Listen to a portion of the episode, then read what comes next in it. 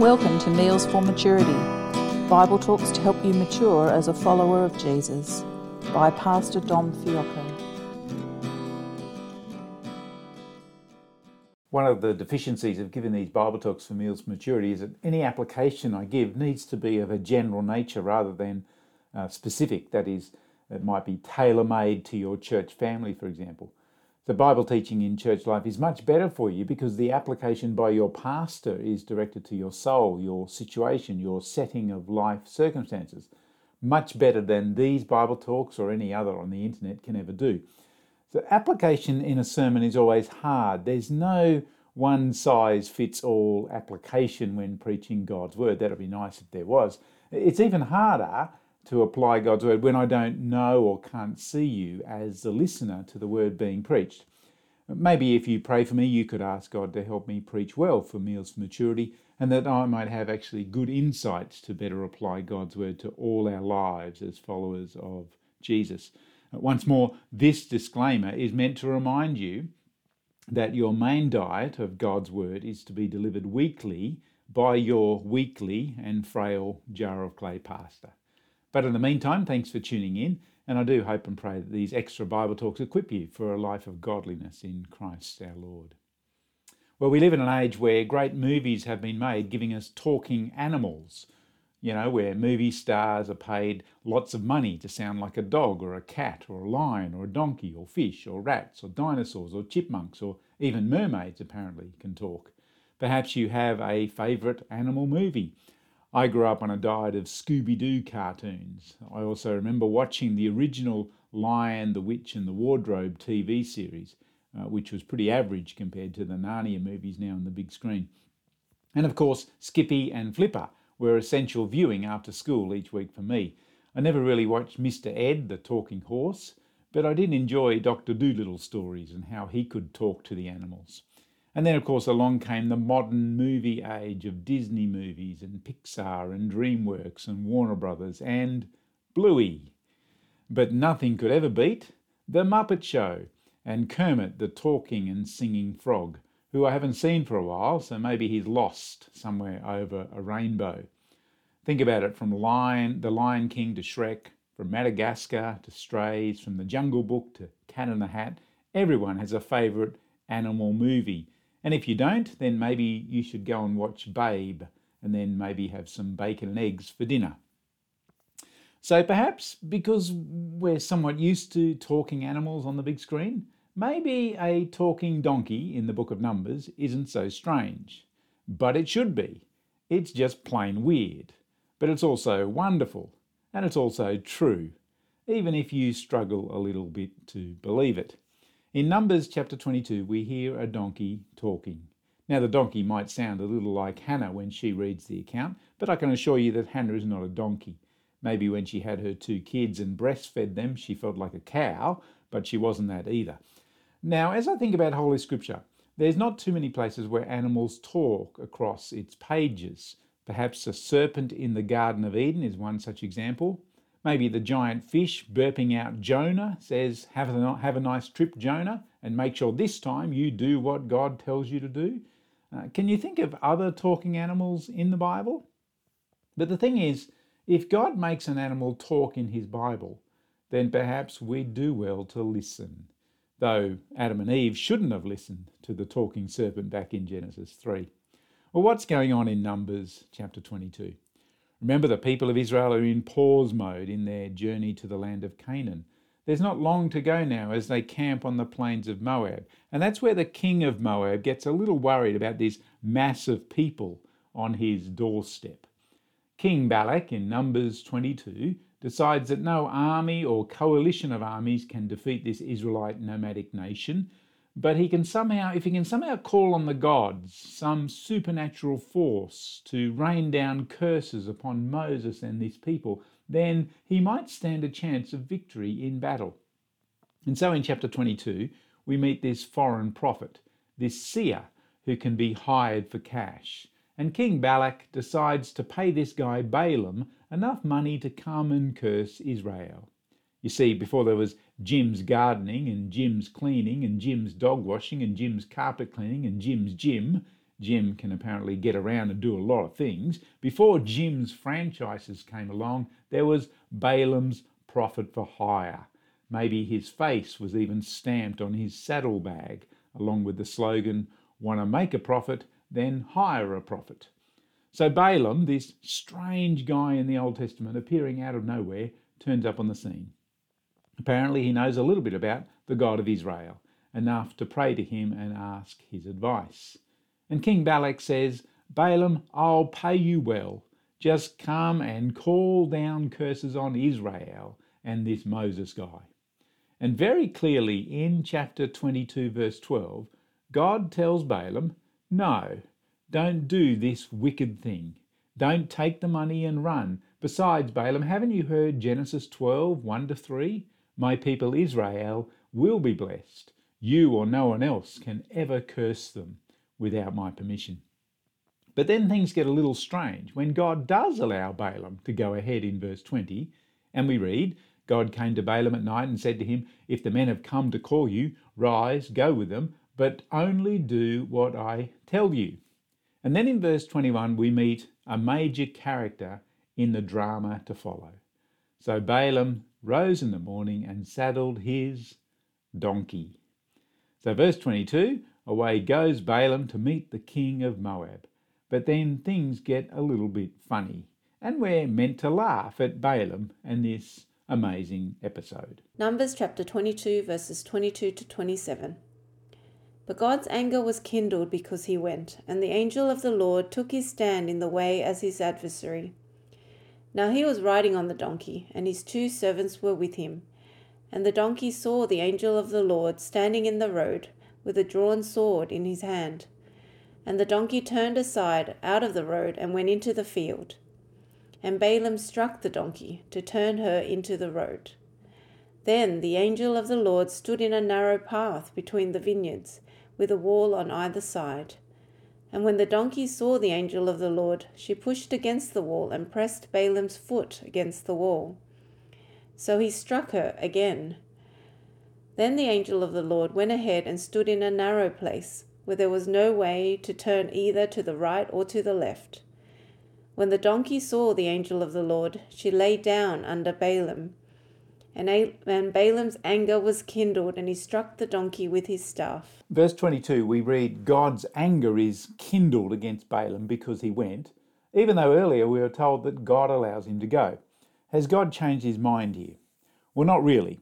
What God seems to be allowing is for Balaam to go the way that his heart is leading him, which we know from the last Bible talk is really the way of wickedness and greed for money. Perhaps a better translation is God's anger is kindled against Balaam as he went, rather than because he went. God is simply uh, giving Balaam over to what his heart desires, which we know from Scripture this is never going to end very well. Well, here in our passage is the third encounter Balaam has with God. Remember, I pointed out all the threes happening across this story. This meeting with God happens via his donkey, whom we assume up to this point in time has always acted quite normally as donkeys are supposed to act, and that she's never really spoken to her boss before. But throw an angel of the Lord into the picture, blocking the road of this donkey, and she will act a little strangely. Uh, Scottish novelist, poet, and the poet uh, and travel writer Robert Louis Stevenson, remember Treasure Island fame, Dr. Jekyll and Mr. Hyde. Uh, Robert Louis Stevenson also wrote a book about his travels with a donkey across France in 1879. It was an early taste of travel writings uh, that become quite popular nowadays. In his story, he tells about a time when he decided to buy a donkey, whom he named Modestine, to carry his supplies as he travels through various French towns. Now, never owning or working with a donkey before, Stevenson becomes the laughing stock of villagers as his donkey sometimes decided not to not budge or do what was commanded of it. The author doesn't tell us uh, that if he sees an angel in front of Modestine, though that could explain a thing or two about his stubborn donkey. But here in our story, in Numbers chapter 22, three times we're told the donkey sees the angel of the Lord. And basically, goes on strike and refuses to carry Balaam any further along in his journey. Now, if you've lived in Sydney or another capital city, you'd probably know about bus or train strikes or tram strikes, you know, stop work meetings for better pay and better conditions and stuff like that. Well, here it's a donkey strike. And she stubbornly stops her travel route, and basically, this donkey lays down tools. And as the donkey goes on strike, because of this dirty, great big angel blocking her path, Balaam decides to do a little striking of his own. And no surprise, three times he strikes out at his poor donkey. Let's hear what happens next. Numbers chapter 22, verses 28 to 35.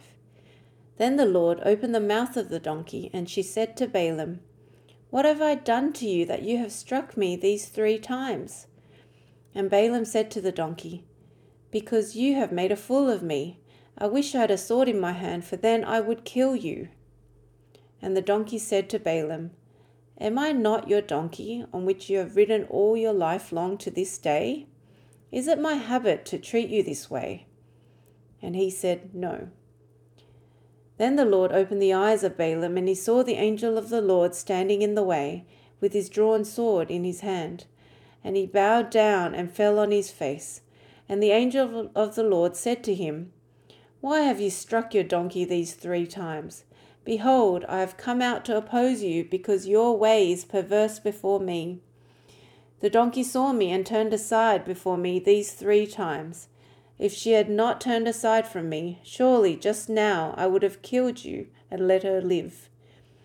Then Balaam said to the angel of the Lord, I have sinned, for I did not know that you stood in the road against me. Now, therefore, if it is evil in your sight, I will turn back. And the angel of the Lord said to Balaam, Go with the men, but speak only the word that I tell you. So Balaam went on with the princes of Balak. Then the Lord opened the mouth of the donkey, and she said to Balaam, What have I done to you that you have struck me these three times? Now, to argue whether donkeys have the right vocal cords to be able to speak is actually to miss the entire point. It's the Lord who opens its mouth to bring forth human speech, just as the Lord will uncover Balaam's eyes to see the angel. It's the same word used to bring forth speech from the donkey. Uh, it's actually the same word used in Ezekiel chapter 3, verse 27, where we read, God says, But when I speak to you, Ezekiel, I will open your mouth, and you shall say to them, This is what the sovereign Lord says. If God can create donkeys, then he's sovereign over whether to allow that donkey to speak or not. Unusual? Yes. Impossible? No. What I think is perhaps more surprising is that Balaam carries on in verse 29 as, is, as if this is all just quite normal. He doesn't seem at all shocked that his previously neighing donkey is now a talking donkey. And then in the ongoing donkey Balaam chit chat, we learn that the donkey is actually talking sense, and Balaam is actually talking like a fool, or a donkey perhaps. In verse 29, Balaam even accuses his talking donkey of making him look like a fool, though he's already made a fool of himself.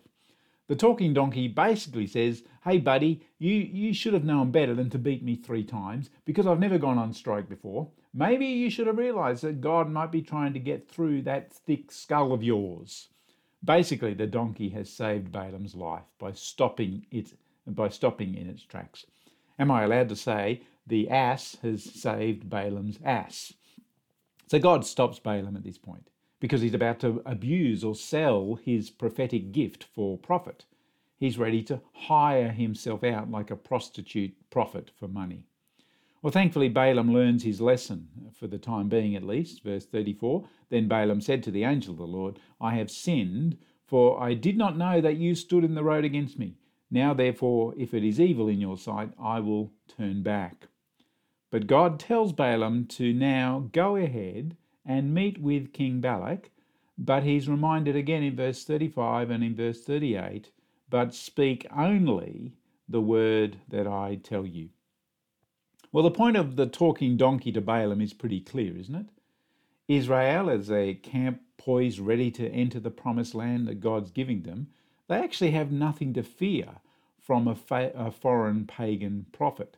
There's nothing to fear about what he might say about Israel before King Balak. God's in total control. He remains sovereign over his people. And if God can open the mouth of a donkey, then he can control the mouth of Balaam as he speaks across chapters 23 to 24, which we'll come to next time. And with this talking donkey also comes the clear lesson, I think. Balaam, who's supposed to be this seer, this prophet who knows about God, he's actually shown up to be blinder and dumber, less discerning, less articulate, less righteous, and more foolish than even his donkey. Balaam's supposed to be this great prophet, this great seer of Mesopotamia, but he can't even see what his donkey sees. Uh, Rich Mullins sings about this song, uh, sings about this story rather, and he concludes if God can speak through a donkey, then you'll never know who God's going to use, maybe even you and me. The same message is brilliantly put into song by the legendary Don Francisco. Listen to these lyrics. The Lord, the one, the, the Lord's the one who makes the choice of the instrument he's using. We don't know the reasons and the plans behind his choosing. So when the Lord starts using you, don't you pay it any mind. He could have used the dog next door if he'd been so inclined. It's a simple reminder that even for you and me, as we bumble along in our Christian witness, as we stumble along, not quite knowing what to say sometimes about Jesus to those who are skeptical or those who are opposed to the gospel, it's a simple reminder that if God can use a donkey, then he can somehow use even you and me to speak of his wonders in Jesus. So even if we feel we lack the gifts or abilities or articulation, in humility, we realize God can even use you and me to declare the wonders of His grace. He could have used the dog next door if he'd been so inclined. Now, in the last Bible talk, we discovered that across Holy Scripture, Balaam doesn't come out actually looking very good. In fact, he's a greedy, good for nothing pagan prophet. He has no relationship with Israel's God. He's just a prophet for hire. And the rest of the Bible shows us the two great sins of Balaam that money is his idol and that he's a champion of sexual immorality. In New Testament terms, he's like a wolf in sheep's clothing, or maybe a donkey in sheep's clothing.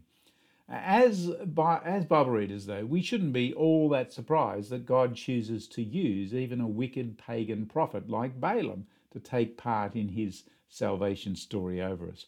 Across Scripture, in his sovereign power, God will use the wickedness of a Pharaoh to show his glory in the Exodus story. He will use the pagan kings of Babylon and Persia and Tyre and the Greek and Roman empires to bring about his redemption purposes.